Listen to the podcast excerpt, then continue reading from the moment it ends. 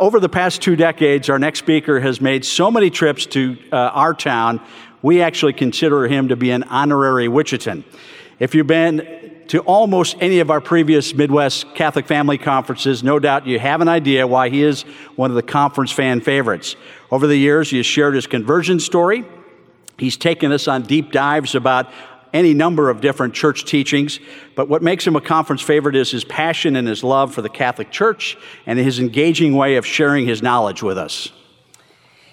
In case you don't remember his story, Tim Staples was not always Catholic. He attended Jimmy Swaggart Bible College and was a youth minister in an Assembly of God community. At that time, he was actually determined to prove Catholicism wrong, but his search for truth led him to the last place he thought he'd ever end up the Catholic Church. He converted in 1988 and spent six years in formation for the priesthood, earning a degree in philosophy and studying theology at the graduate level. Realizing that his calling was not to be a priest, Tim left the seminary in 1994 and has been working in Catholic apologetics and evangelization ever since. Tim is uh, motivated to help thousands in their faith journey at conferences like this and many more through his work at Catholic Answers. He's been at all but one of our 20 conferences here in Wichita. We should have asked the mayor to come and give him a key to the city, but instead we ask you to please welcome him with a warm Wichita welcome. Tim Staples. Well done. yes. All right. Well done. Well, it is great to be with you. Did y'all see my uh, my kids running around? We've had quite a time here already. It seems like I've already had three Wichita weekends just chasing my kids around. but it's great to be here. Just uh, I, I want to, by way of commercial, before I get started now, we've got some theological diehards in here, I'm sure. I was worried that when we gave the title did Jesus Christ have the beatific vision from the moment of his conception that we'd get about three people to show up? What in the world does that mean? And why does it matter, most importantly? So we've got our theological diehards in here, I see. Want to mention real quick, want to go visit the table because we got a lot of stuff out there. If you are one of the few that don't have Behold Your Mother, it's half price. So that means nobody leaves without it. Behold your mother. This is the one stop shop on all the Marian doctrines. Nuts and bolts, a practical how to guide to evangelism. A couple of books for you right there. Uh, CDs, uh, Living Bread, which is my wife's favorite. In fact, I'm working on a book right now. Hope to have it out in the spring. Uh, this was kind of the research for the book, Living Bread. I hit the Eucharist every which way but loose. Sword of the Spirit, defending the six most important topics in biblical apologetics. And finally, if you like to watch Catholics and the Culture War, uh, I'm not a prophet nor the son of a prophet, but there is a lot of prophetic stuff in here speaking to our age right now. It's this uh, talk is sort of framed by eight crucial Supreme Court decisions, and you're going to have a lot of fun with it. In fact, I got to redo it now because this came out before Obergefell. So, my new version of Culture War, I add that infamous June 26, 2015, the legalization of homosexual so called marriage, which is not. Also, Why Be Catholic? DVD, you got to have it. I take you from no faith all the way to the Catholic Church. One more commercial. On my website, now I got my, my web guy standing by here.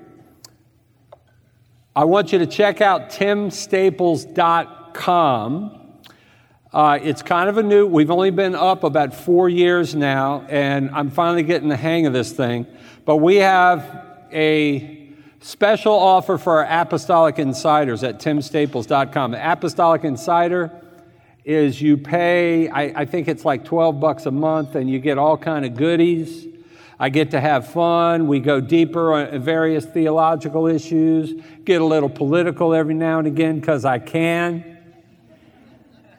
That's really fun. Uh, also, you get access to me via email. You get get bumped to the head of the line. You get uh, reflections on the readings on Sundays, as well as what we call our master school of apologetics and catechetics. So I have a whole lot of fun there.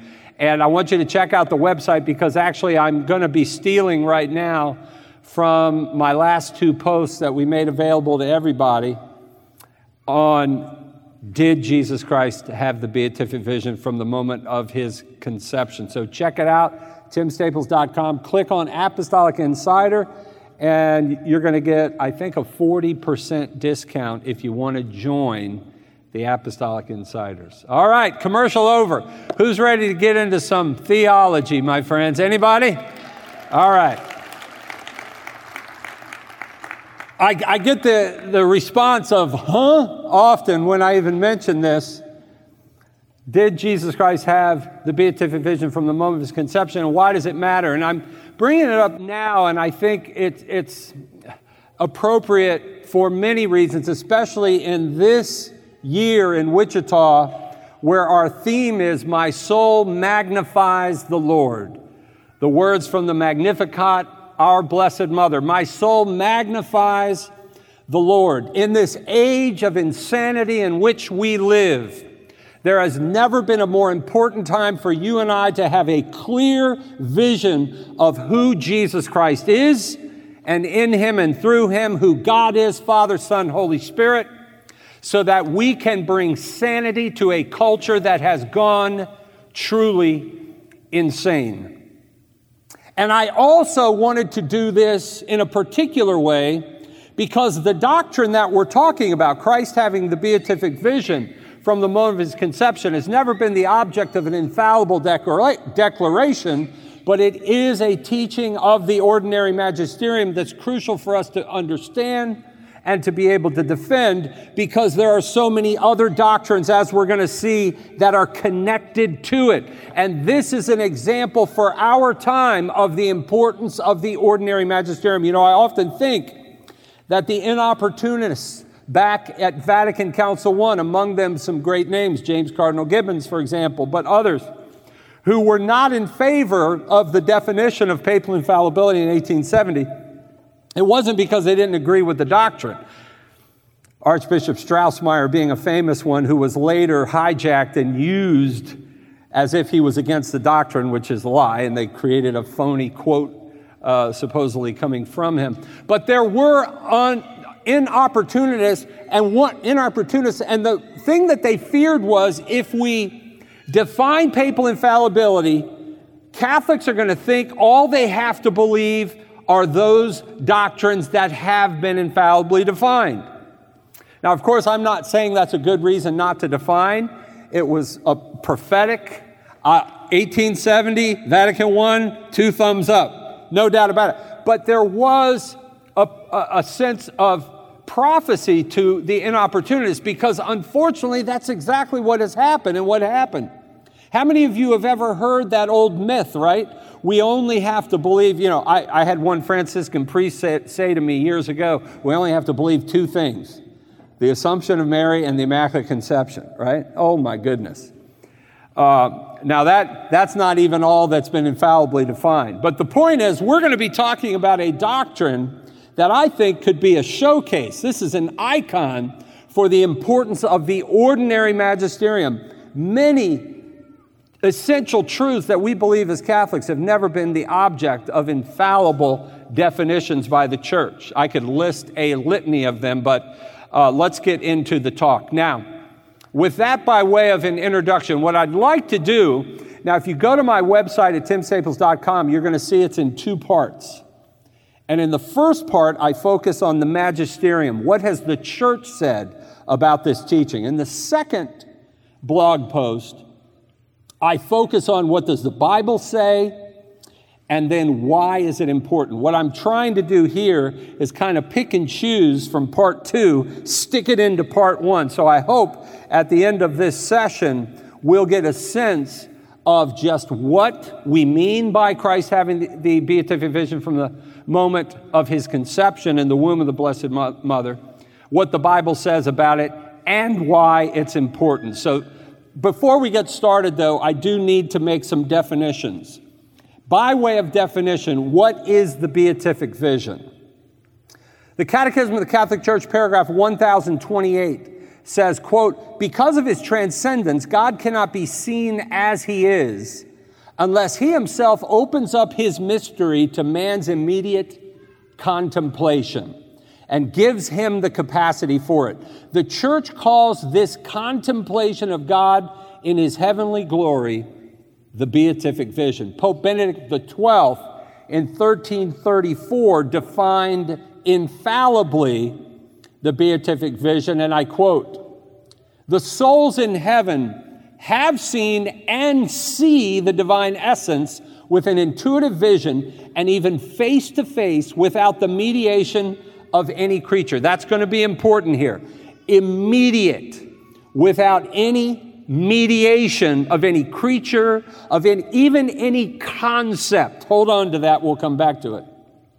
Without the mediation of any creature by way of object of vision, rather, the divine essence immediately manifests itself to them plainly, clearly, and openly. And in this vision, they enjoy the divine essence. Now, notice the Catechism there in paragraph 1028 says the beatific vision is a matter of contemplation with the mind, not a seeing with the eyes. A lot of folks think when you say beatific vision, does that mean when we get to heaven, we're going to say, Oh, I see God. Oh, can't see him anymore. I looked away. Oh, there he is again. No, that's not what the, the beatific vision has nothing to do with eyeballs. It's a directly, immediate, intuited understanding contemplation of God. Now, with this understanding of the beatific vision, and by the way, it happens, Thomas, St. Thomas Aquinas says, in the passive intellect. This is why Christ could have the beatific vision even in the womb of, of the Blessed Mother, is because it's not a matter of the active intellect abstracting the form of God. There is no form of God to abstract. It's entirely passively received in the passive intellect.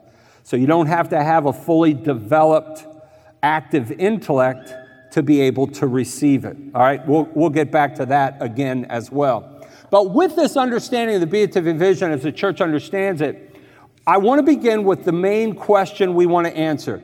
Did Jesus Christ in his human nature possess God in the beatific vision from the moment of his, his incarnation? Now, the short answer, of course, is yes. The church does teach Christ had the beatific vision from the moment of his conception. But again, and perhaps this is because of what I just said earlier of the fact this has never been an object of an infallible declaration. I don't know. But in recent years, we have had a disturbing number of Catholics, and from very different points along the Catholic spectrum of belief, denying this crucial truth. When I was in formation for the priesthood in the late 80s and early 90s, the Jesuit priest, Father Jean Galot, was all the rage. I remember we had to read his book. We were critiquing it, though. I was at a good, solid seminary. Um, his book is Who is Christ? A Theology of the Incarnation. But it was all the rage in liberal circles back then. You also had uh, a little bit later, the famous Jesuit Father Jon Sobrino. Some of you have heard of him. Uh, he wrote even more horrid, in fact, two books um, that were absolutely horrible. He was a, a famous or infamous uh, liberation theologian, and his books were Jesus the Liberator and Christ the Liberator. Right now, don't think I'm picking and choosing or picking on Jesuits here. They just happen to be a couple of Jesuits, and let's face it, those guys are pretty good at being bad. Uh, no offense, Father Mitch Pacwa, Father John Hardon in heaven. Um, but I'm not picking on the Jesuits here. I just happen to know these two guys well. But really, as I said, across the spectrum, you'll find this horrid Christology rearing its ugly head all over the place. But anyway, thanks be to God, Father Sobrino's works were actually examined by the Congregation for the Doctrine of Faith and were censured. Thanks be to God. I'm going to speak more about that in a moment as well. But you have others today who are otherwise orthodox that are unfortunately on the bandwagon denying this that is the teaching of the ordinary magisterium of the church, which, as I'm going to point out here, is my, my good friend and colleague, Father Hugh Barbour at Catholic Answers. He is a world class scholar, by the way. We were talking about this uh, several months ago, and he said, Tim, if you deny the Christ had the beatific vision, you make mincemeat. I like that word, mincemeat of both our Christology and our soteriology. That is the study of Christ, as well as soteriology is the study of salvation. So this is very important stuff. For some, the reason is found in a misapprehension when it comes to the catechism. Paragraph 474. Uh, you know what? I better hold off on that one too, because we're going to take that apart in a little bit. And, and really, that one's pretty easy to fix. I, I think more common the problem ends up being uh, in our modern age, we have this horrible tendency to want to reduce Jesus to the level of what I call Joan Osborne Christology, right? Now, does anybody know who Joan Osborne is, right? The folk singer. All right. You'll, you'll know when I, uh, I'm not going to sing it, but when I cite just a couple of lines from her famous song, remember a few years ago, what if God was one of us? Remember that? Oh, come on, folks. What if God was one of us? Just a slob like one of us? Just a stranger on the bus trying to make his way home? Like a holy rolling stone, back up to heaven all alone, just trying to make his way home. Nobody calling on the phone, except maybe the Pope in Rome right? Do y'all remember that song? Come on now. Yeah, all right, somebody remembers. But, you know, it's that Joan Osborne kind of theology, you know, the poor little Jesus, poor little God, you know. But what happens, I think, over and over in popular Christology and teaching often at the parish level, unfortunately, in our day and age, we create a Jesus who is just like us just a slob like we are. And in the process, you know, the nice little Jesus, and we end up losing the real Jesus. And it's only the real Jesus who has the power to save us, folks. Amen? So this is going to get real important real fast. All right. I'm going to give you an example, a real subtle example. Now, nobody get mad at me here, but listen, here's a subtle example of how this kind of uh, I call it teaspoon deep Christology or theology, creeps its way in. How many of you have heard this line? The Bible says Jesus was like us in all things except sin. Come on now. Do you know the Bible never says that? Now hang on to your hat. I'm not a heretic here. But I, I am a stickler when it comes to Scripture. Actually, the Bible doesn't say it. We do say it in our liturgy, which, and, and it's actually good as long as you understand it properly. But the Bible actually does not say Jesus was like us in all things except sin. It says he was tempted on all points, even as we are, yet was without sin. Amen? Now, there is a big difference there because if now, if you hold the line on, is he like us in all things except sin? Of course, that's true. That's not an error. But the way it has become understood in popular theology and such is to reduce Jesus to the level that he's just like us, right? If you mean it by he has a full, fully human nature just as we do, you're, you're right on. But this is what happens. He's just like us.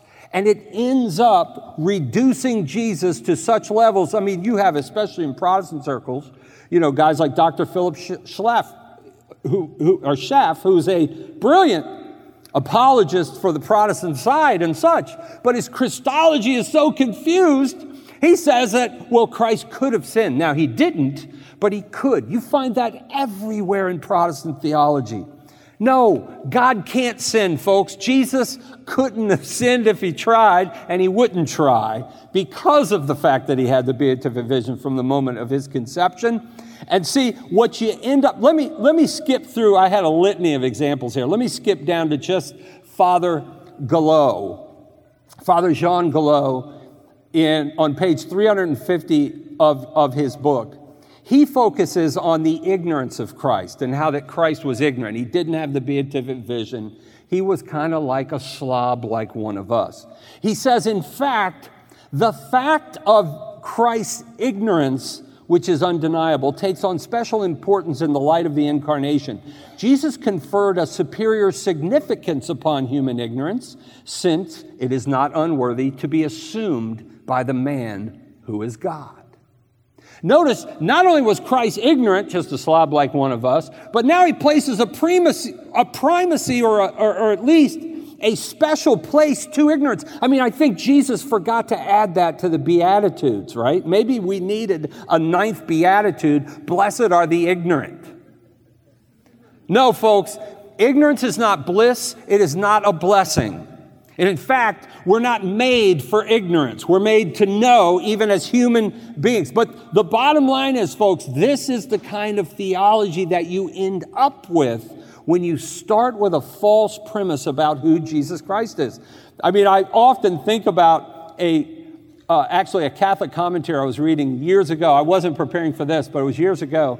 And I kid you not, the text was Matthew 16, 13 through 18. Remember where Jesus asked the apostles, Who do men say that I am? Remember that? Matthew 16, 13. And this Catholic commentator says, well, most Catholics think of this as, you know, Jesus is setting up the apostles to reveal that he's the Messiah, and Peter says, Thou art the Christ. But it's often overlooked. The fact is, Jesus needed to be affirmed. He needed to be reaffirmed as to who he is. Folks, if Jesus doesn't know who he is, we are in big trouble. Amen? No, Jesus wasn't asking the question because he didn't know the answer. Are you with me? All right. So, at any rate, folks, let's get to the actual magisterial teachings here to clear up what this means. Hopefully, I'll just mention a few Bible verses, but you, y'all are going to go to timstaples.com anyway and you're going to get the full 19 pages if you, if you put both of the articles together as you're on your way to sign up for the Apostolic Insider. All right. But let's start at the beginning, which, according to Mary Poppins,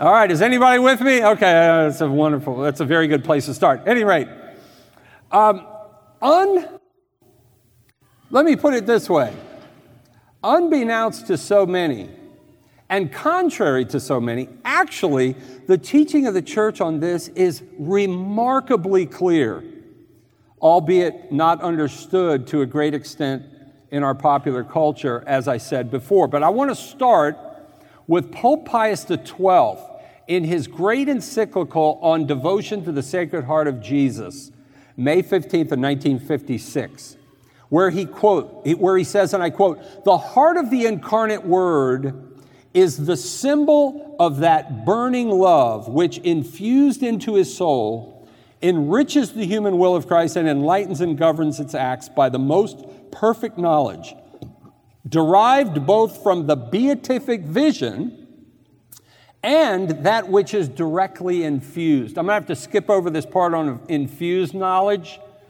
uh, for lack of time, but check out the articles. Where is that again? timstaples.com.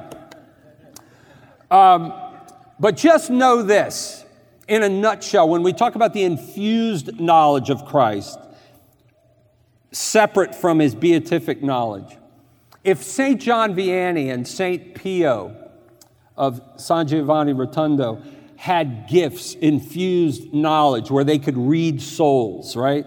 St. John Vianney, and others. Well, Jesus had all of the gifts. And in fact, as John 3:34 says, St. Thomas Aquinas quoting it, where the, St. St. John tells us the Holy Spirit was poured out upon Jesus Christ without measure. Amen?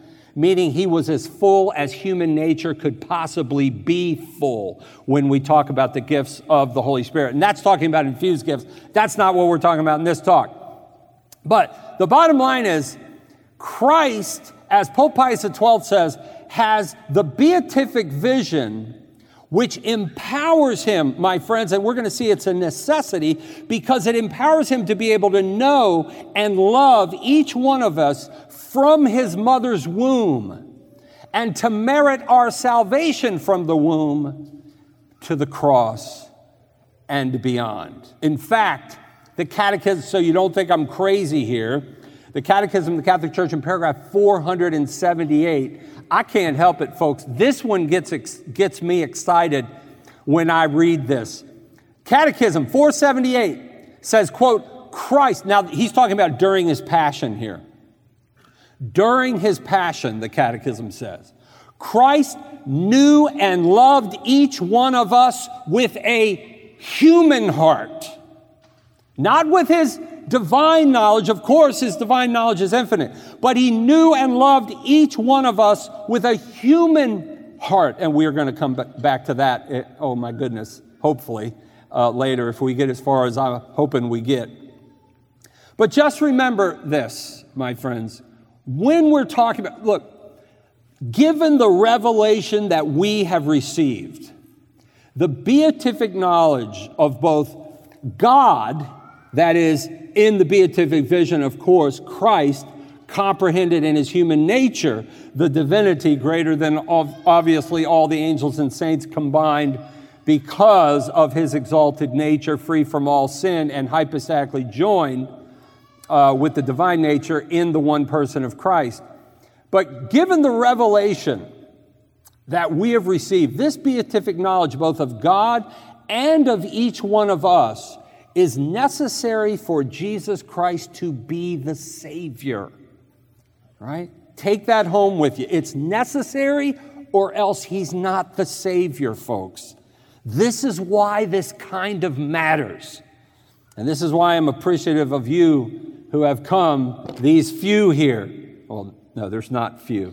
But those of you that are here are, are going to get into some heavy duty theology here in a moment. But isn't it beautiful just to ponder the fact that Christ had the beatific vision from the moment of his conception and that he knew and loved us even from the womb? Now, I should note here that in more recent magisterial statements, the language of beatific vision is often not used. Rather, you'll find words like a clear vision John Paul liked to use a clear vision, or, very importantly, an immediate vision. Right? It's really a distinction without a difference in, in a sense, although perhaps there is a bit of a nuance in not using the language of beatific vision. But the magisterium of the church, however, has assured us that the change in words that's been used of late doesn't change the essence of the teaching. It is, it seems, a way of the magisterium emphasizing that there's a difference in Christ's experience of the beatific vision before and after Calvary. And that really seems rather obvious, but think about it. Though Jesus received the beatific vision as St. Thomas Aquinas says, in his passive intellect from the moment of his conception. He chose to not allow the ancillary effects of the beatific vision to penetrate into his lower faculties. Right? Now, think, what do you mean by that? His emotions, his feelings, and even into his physical body. He emptied himself, not only of his divine glory in the kenosis of Philippians 2, as many of you know, if you've heard me before, that is my favorite pericope in all of St. Paul's writings. Christ, though he was in the form of God, thought his equality with God not something to be clung to, but he emptied himself, taking, that's kenosis in Greek, taking upon himself the form of a slave, or and being found in fashion as a man, he humbled himself even unto death, death on the cross.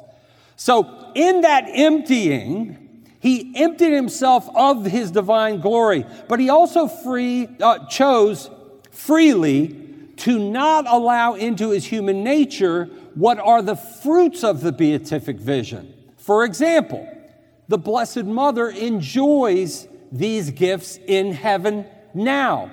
Gifts like glory, If the Blessed Mother appeared here right now in all of her glory, we would be toast. We could not stand it. When she appears in her apparition, she condescends in, order for us to be able to stand it. Even the seers would have been toast if she appeared in all her glory. Right? Well, imagine if she's that glorious, how glorious would Jesus be? The God man. He empties himself of his glory, subtlety, agility, impassibility, right? What is subtlety and agility? Subtlety, the ability to pass through walls. Although Jesus manifests that gift at times after the resurrection, especially, but even while he was alive, if you remember when they came, for example, in John 6 14, and they were going to force him to be king, and he passed through their midst. He does that a few times. That, that's the famous Clarence the Angel scene from the gospel, if you remember, right? Now, if you've seen It's a Wonderful Life, remember when Bert the cop grab, grabs Clarence? Come on, you've seen It's a Wonderful Life. Right? Joseph, Joseph, Joseph, right? And then, and then he disappears, right? That's what we're talking about when we talk about uh, the gift of subtlety, agility to travel with the speed of thought, impassibility, can't experience pain, can't experience lack, can't die. All of these gifts and more that we could talk about that the Blessed Mother enjoys now, Jesus gave up, right? As well as, as I mentioned, the emotional consolation and elation that is the common lot of the blessed in heaven.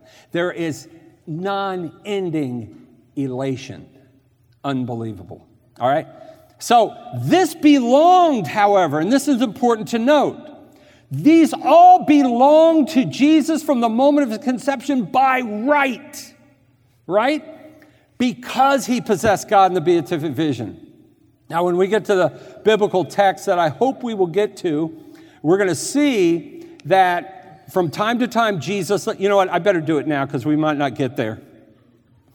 We see these gifts in manifold places. For example, on the Mount of Transfiguration. People forget Matthew 17, the Mount of Transfiguration, and also in Luke chapter 9, and I believe it's in Mark 9 also. But if you go to Matthew 17, if you read the end of chapter 16 first, Jesus first says to the apostles, There are some of you standing here who will not die until you see the Son of Man come in his glory.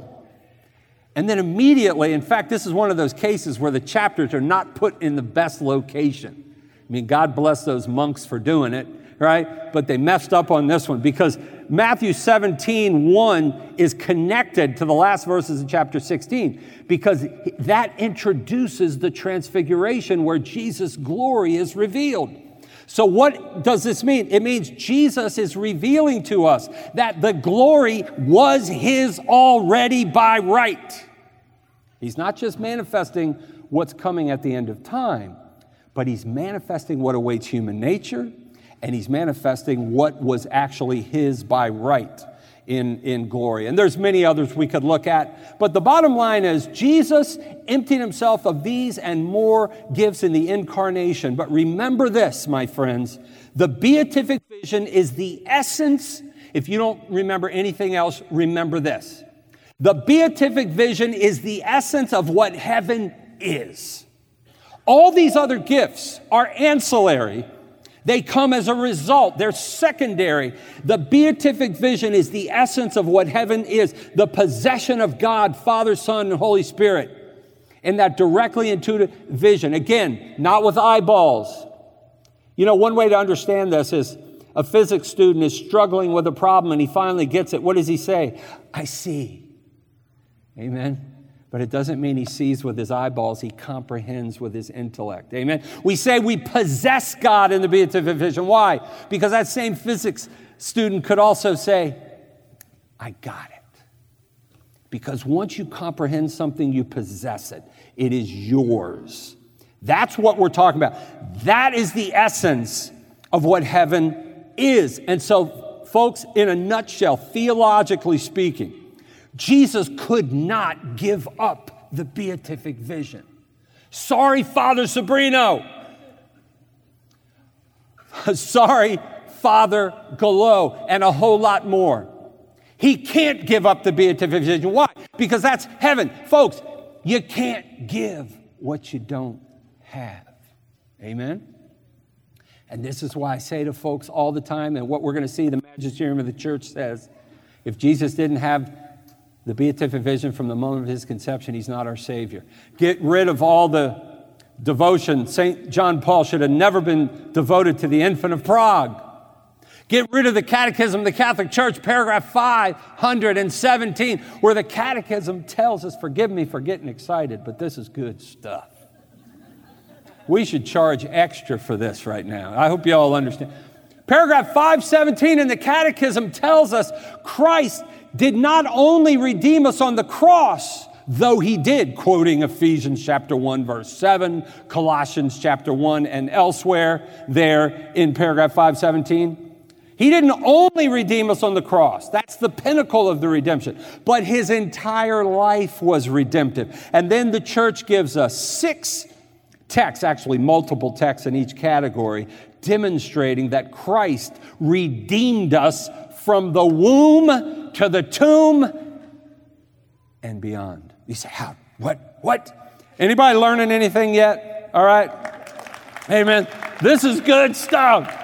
You're getting the semin- seminary level course. In fact, that's what they should be teaching. Some of them they're not. Anyway, it, it begins with Second uh, Corinthians chapter 8, verse 9. That says, Christ, though he was rich, he became poor in order that we might be made rich in him. That is showing us how in the incarnation itself, he redeemed us. In fact, in his first act, humanly speaking, in the womb of Mary. He merited infinitely because it's an infinite act of humiliation for him to become man. Amen? That is beyond anything we can. We talk about the humility of God. There you have it in the incarnation. And then it goes on in chapter Luke 2, verses 51 and 52. He humbled himself and obeyed his parents, and thus he grew in grace and age and wisdom before God and men. Amen? He was redeeming us as a child when he denies himself and follows mama. Amen? It goes on in the next section to Matthew 8, 14 through 17, when he heals Peter's mother in law. He's bringing the healing grace of God long before the cross. And then we go on, John 15, verse 3. He says of the apostles, You are already clean because you've received my word. Wait a minute, says John Calvin. That's impossible. Because how could they have been made clean? Jesus hadn't died yet. Amen? You want to know how that's possible? Well, St. John wasn't a Calvinist first. Amen? And he's writing the gospel. All right? Because his word was already healing, he was redeeming in his ministry. And then it goes on to the cross and even beyond in Romans chapter 4, verse 25, the Bible says, He was crucified for our sins. He was raised again for our justification. Last time I checked, He was raised after the crucifixion. Amen? Are y'all with me? And it continues into eternity. Now, He doesn't merit any longer in eternity, no but he still brings us the gifts of salvation in his intercession at the right hand of the Father, according to Hebrews 7, verses 24 and 25. He ever liveth to make intercession for us at the right hand of the Father. That's what we did this morning in the Mass, is we brought heaven down and heaven brought us up to meet Jesus, offering himself to the Father in glory, and that's what we experience in the Mass. And so, in that sense, He is saving us now. Amen. Through his intercession as well. Amen. He continues. Oh my goodness, folks. But why does this stuff matter? oh my goodness. Are y'all ready? Let's get back to the magisterium here. Because Pope St. John Paul II gave a famous general audience back on December 7th, 1988, that was very much misunderstood and was the source of a lot of confusion, actually, because of a mistranslation. Let me, let me do this real quick for you. On December 7th, 1988, Pope St. John Paul the Great made a statement that many, taught, many thought, hey, he is rehabilitating Galot and Sobrino and all those who deny that Christ had the beatific vision. Maybe Thomas Aquinas and the church and Pius XII, and everybody was wrong. Because he says this, and I quote, it is the soul of Jesus that enters into the beatific vision in the bosom of the Trinity after his passion. John Paul just said, he enters into the beatific vision. Oh no, Galot is right. No, or Galot, I should say. No, actually, that was a bad English translation. You know what? If I wasn't an English speaker, I would say we should ban them from doing theology, but I can't do that. Because we are notoriously bad. We really are, because of our lack of knowledge of languages. But at any rate, the English translation of this papal address left out a very important word fullness. Right? The word pienezza in Latin or fullness is omitted. Now, let me read that quote again, but properly translated. Are y'all with me? It actually says, it is the soul of Jesus that enters into the fullness of the beatific vision in the bosom of the Trinity after his passion and death. Amen? That is entirely correct. Why? Because we already talked about how that Christ chose not to allow the fullness of the ancillary effects of the beatific vision to penetrate into his emotions, his body, even. Amen? His lower faculties. But when he died and rose again, he entered into the fullness of the beatific vision. Now, there is a big difference, my friends, between the proper translation and the improper. But once you see entering into the fullness of the beatific vision, it's easily squared with the idea of Christ not allowing the fullness of the fruits of the beatific vision, beatific vision to flow into his human nature and such, right? Which, as I said before, he had to do. You know what? I don't think I said this. I can't pass over this. But one reason why Christ had to offer up, give up some of the ancillary effects or the fruits of the beatific vision, he had to, in order to be our Savior, just as I said, he had to possess the beatific vision in order to be our Savior, because you can't give what you ain't got. He also had to give up these gifts like impassibility and glory in order to be our Savior, because if he didn't, he wouldn't be able to suffer and die for us. Amen? See? Now I'm getting ahead of myself a little bit here, but I want to point out here in, in the Catechism of the Catholic Church, paragraph 473. This was promulgated by Pope St. John Paul II, and we're going to see another, even more direct quote from John Paul himself. This is much later. This is after the, the 1988 private audience or audience when John Paul's uh, statement was badly taken out of context and mistranslated. But in the Catechism, paragraph 473, John Paul says this. Now, I say says because he promulgated the Catechism. Quote, the human nature of God's Son, not by itself, but by its union with the Word. I got to repeat that again. Not by itself, but by its union with the Word knew and showed forth in itself everything that pertains to God. Such is first of all the case with the intimate and immediate knowledge. Remember, I mentioned John Paul likes to use that language of immediate knowledge rather than beatific.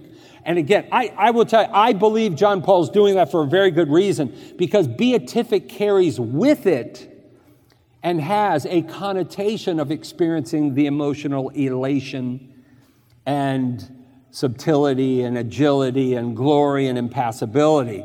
And so John Paul is saying immediate. But really, again, it's essentially a difference without a real distinction. Because both manners of expression express, in essence, the truth of, of, Christ having the beatific vision. And by the way, this isn't just Tim Staples' opinion, but we're going to see the magisterium of the church say exactly that in 2008 when the magisterium clarifies what I'm talking about right now when it condemned, well, issued a notification censuring uh, Father Jon Sobrino's two horrible books that I mentioned before Jesus the Liberator and Christ the Liberator.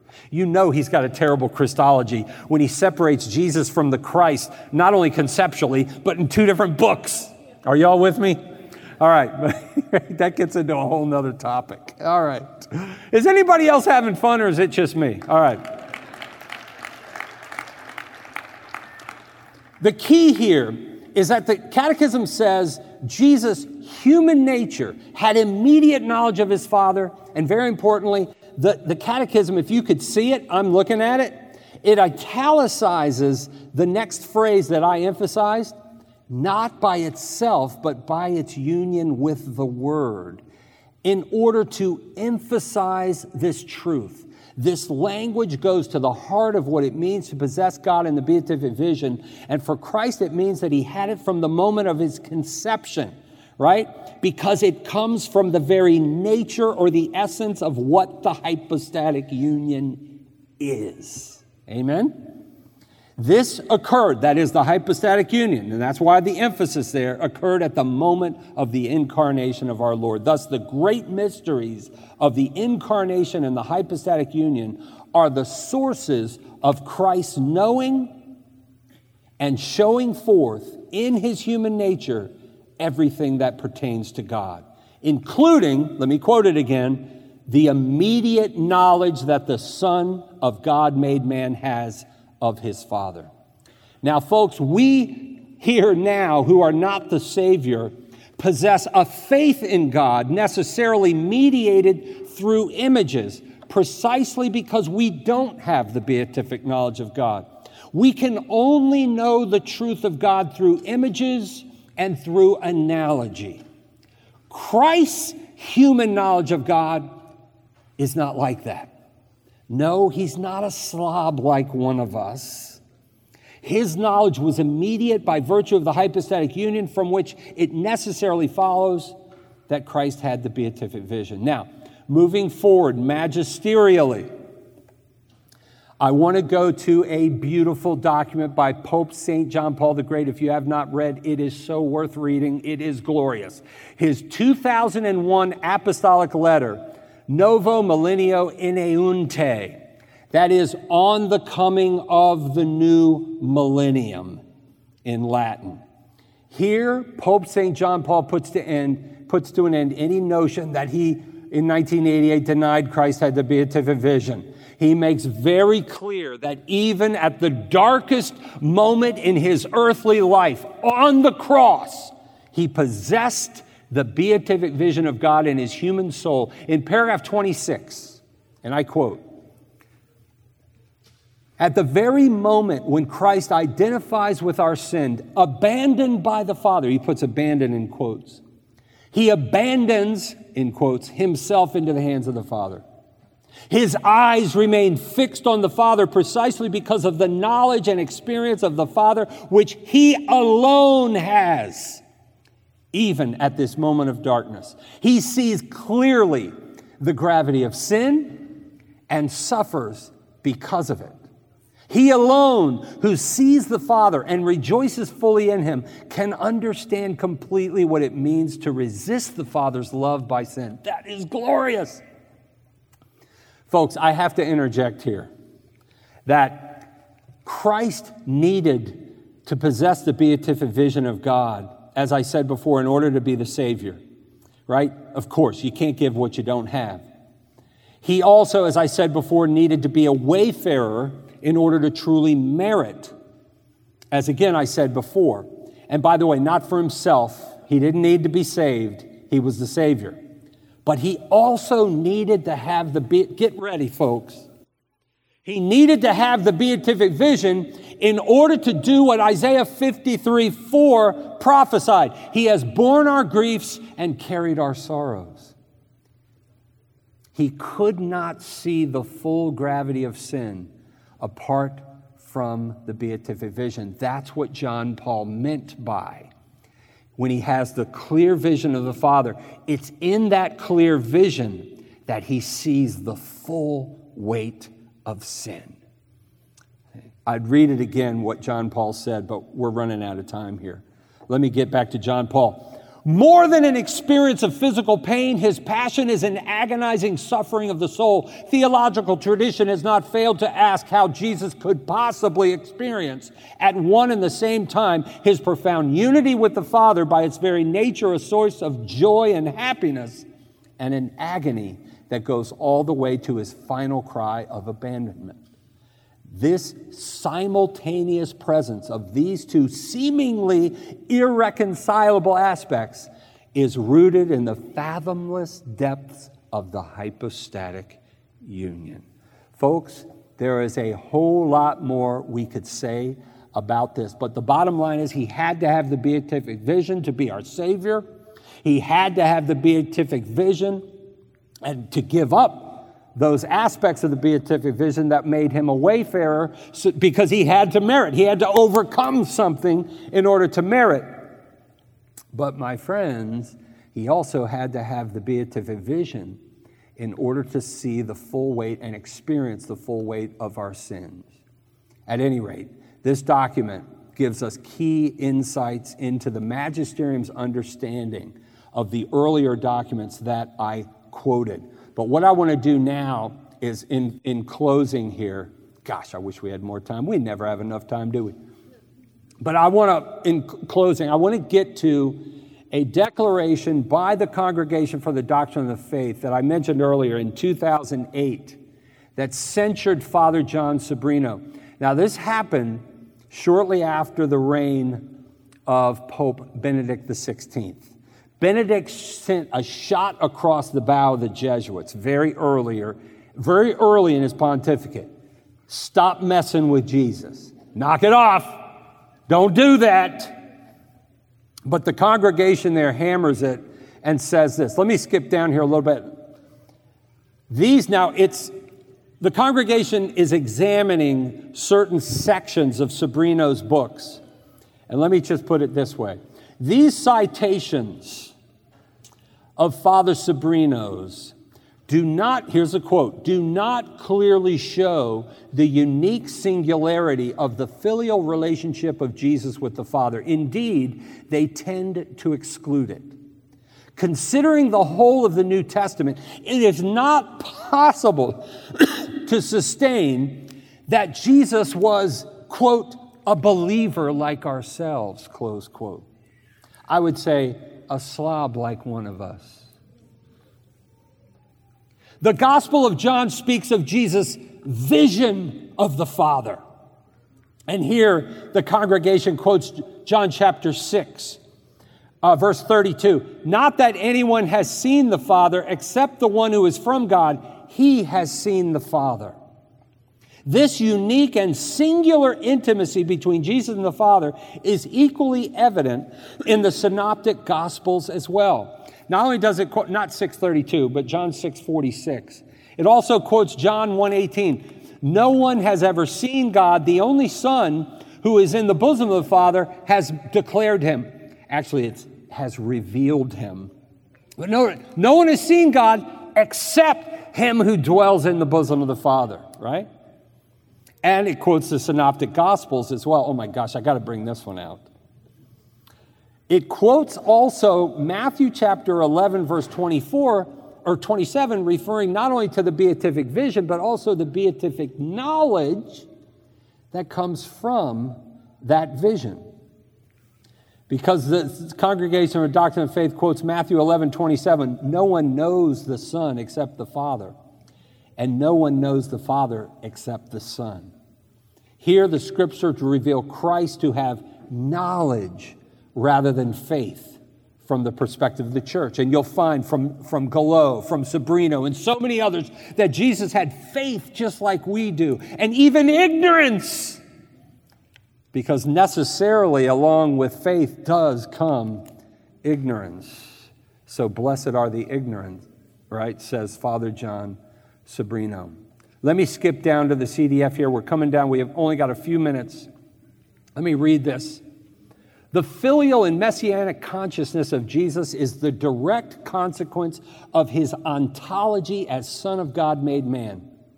If Jesus were a believer like ourselves, even if in an exemplary manner, he would not be able to be the true revealer, showing us the face of the Father. This point has an evident connection with what will be said in section six below. We don't have time to get to this because in section five of Sobrino's books, he deals with the, the Christology. And then in section six, he deals with soteriology, and the church takes him to task on both fronts. But I see I'm running out of time. So let me just, I'm going to have to leave you with this.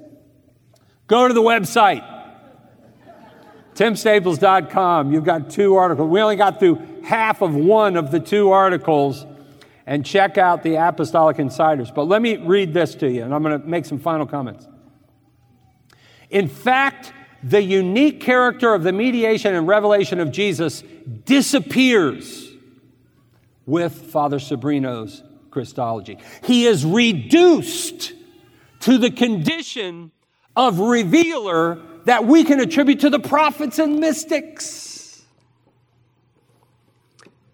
Now, various, uh, let me get this off here. They go on to say, various recent magisterial texts have expressed this doctrine, and it then quotes exactly what I quoted to you Mystici Corpori 75 from Pope Pius XII, quotes, quotes Pope St. John Paul the Great from uh, Novo Millennio Ineunte, exactly like I quoted to you on the coming of the and the Catechism of the Catholic Church, paragraph 473. And the church says, in essence, this. Though in somewhat different terminology, Pope John Paul II insists on this vision of the Father. This is not a break with previous teaching. When he says, and I quote, again, this is the congregation, not Tim Staples.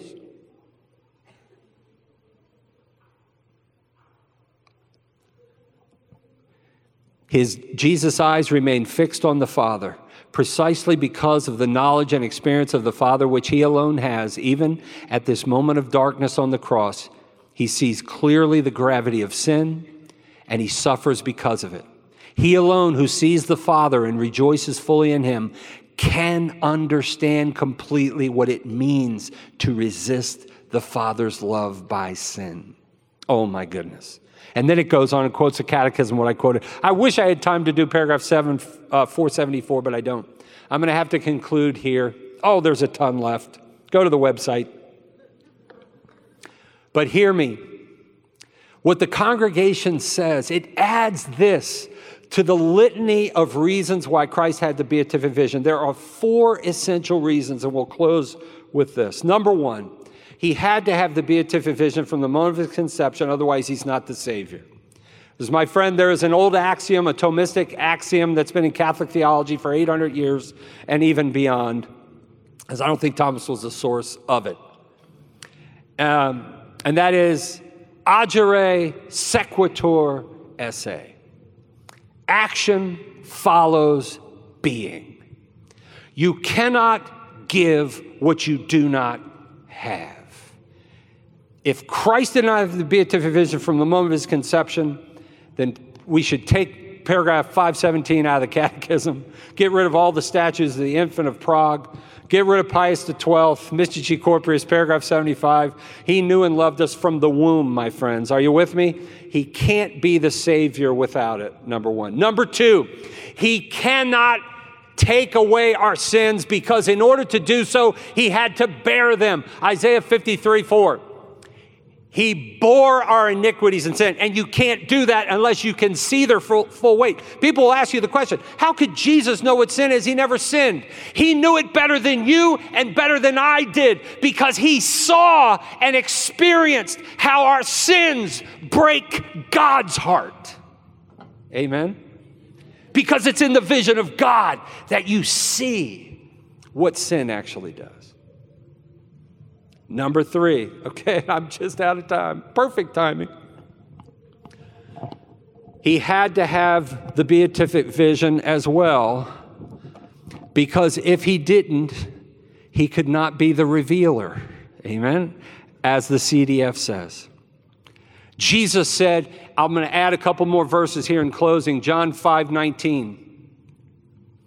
Jesus said, The Son can do nothing on his own, but only that which he sees the Father do. Amen?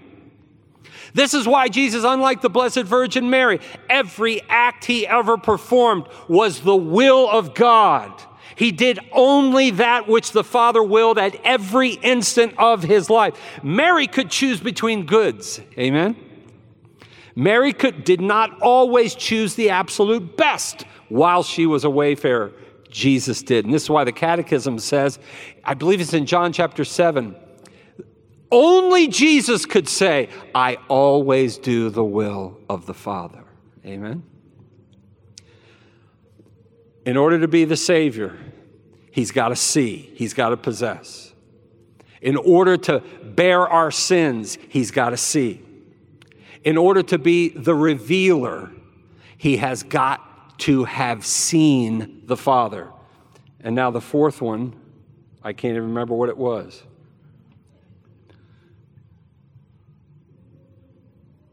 Well, whatever it was, it was good. but I'll tell you this, guys and girls, when you live, and, and I guess I'll end what I started with. This is a testament to the importance of the ordinary magisterium, and especially in our day and age, where people run over the Holy Father and they say, oh, well, that's just, you know, the ordinary magisterium and they poo poo it. We have people attacking the Holy Father like we've never seen in our lifetimes. People claiming to be Catholic. And it's fine, the Holy Father can make mistakes. They all do. They're human beings, but not magisterial documents. And even magisterial documents that can make mistakes. We don't treat the Holy Father like he's a dude down the street. And yet, this is what we're seeing from folks that I respect greatly, and I will never stop saying, my friends, that Pope Francis is the vicar of Christ on this earth, and I love him. And you want to know something, my friend? I've lost talks. People won't invite me to their conference because I've said that. There's a lot of mischaracterizations of our Holy Father attacks. I'm not saying he's perfect. No pope is this side of heaven. But be very careful, my friend, before you start attacking the ordinary magisterium of the church, because we are required as Catholics to give assent that is religious assent. We make a distinction between divine faith that we place in infallible teaching. Absolutely. Amen. Divine faith. What does that mean? That means if you reject the assumption of Mary, you're going to hell. Amen. If you knowingly, deliberately reject an infallible teaching, you're going to hell. If you struggle with that which is an ordinary teaching of the church and you just can't, I'm sorry, I can't buy that. There's a wonderful document, Donum Veritatis, that tells you exactly what to do. And among the things you do, you try harder, you try to form your conscience in accordance with even the ordinary teachings of the church. If you can't, that document from the CDF under the great Pope St. John Paul II says there is a time for silence. That's something we don't understand in our generation. Silence. No, we think we've got to be the crusader that's going to correct the magisterium, is going to correct the pope. I'm going to come in and save the day. No, you're not. You're going to cause more confusion. You know what's happened? Pope, uh, you know, St. Ignatius of Loyola said it. You can be right and be wrong. Be very careful before you correct a superior because even if you're right, you may cause more damage than you do good. Because most likely, my friends, though it's possible the magisterium can be wrong in ordinary matters, you're most likely wrong. Does anybody ever think of that anymore? Maybe you're wrong. Maybe I'm wrong. Maybe the Pope's right. Could you imagine that? Could you imagine the Pope might be right? Even in matters of the ordinary magisterium. And this is what we see in the example I just gave you, folks.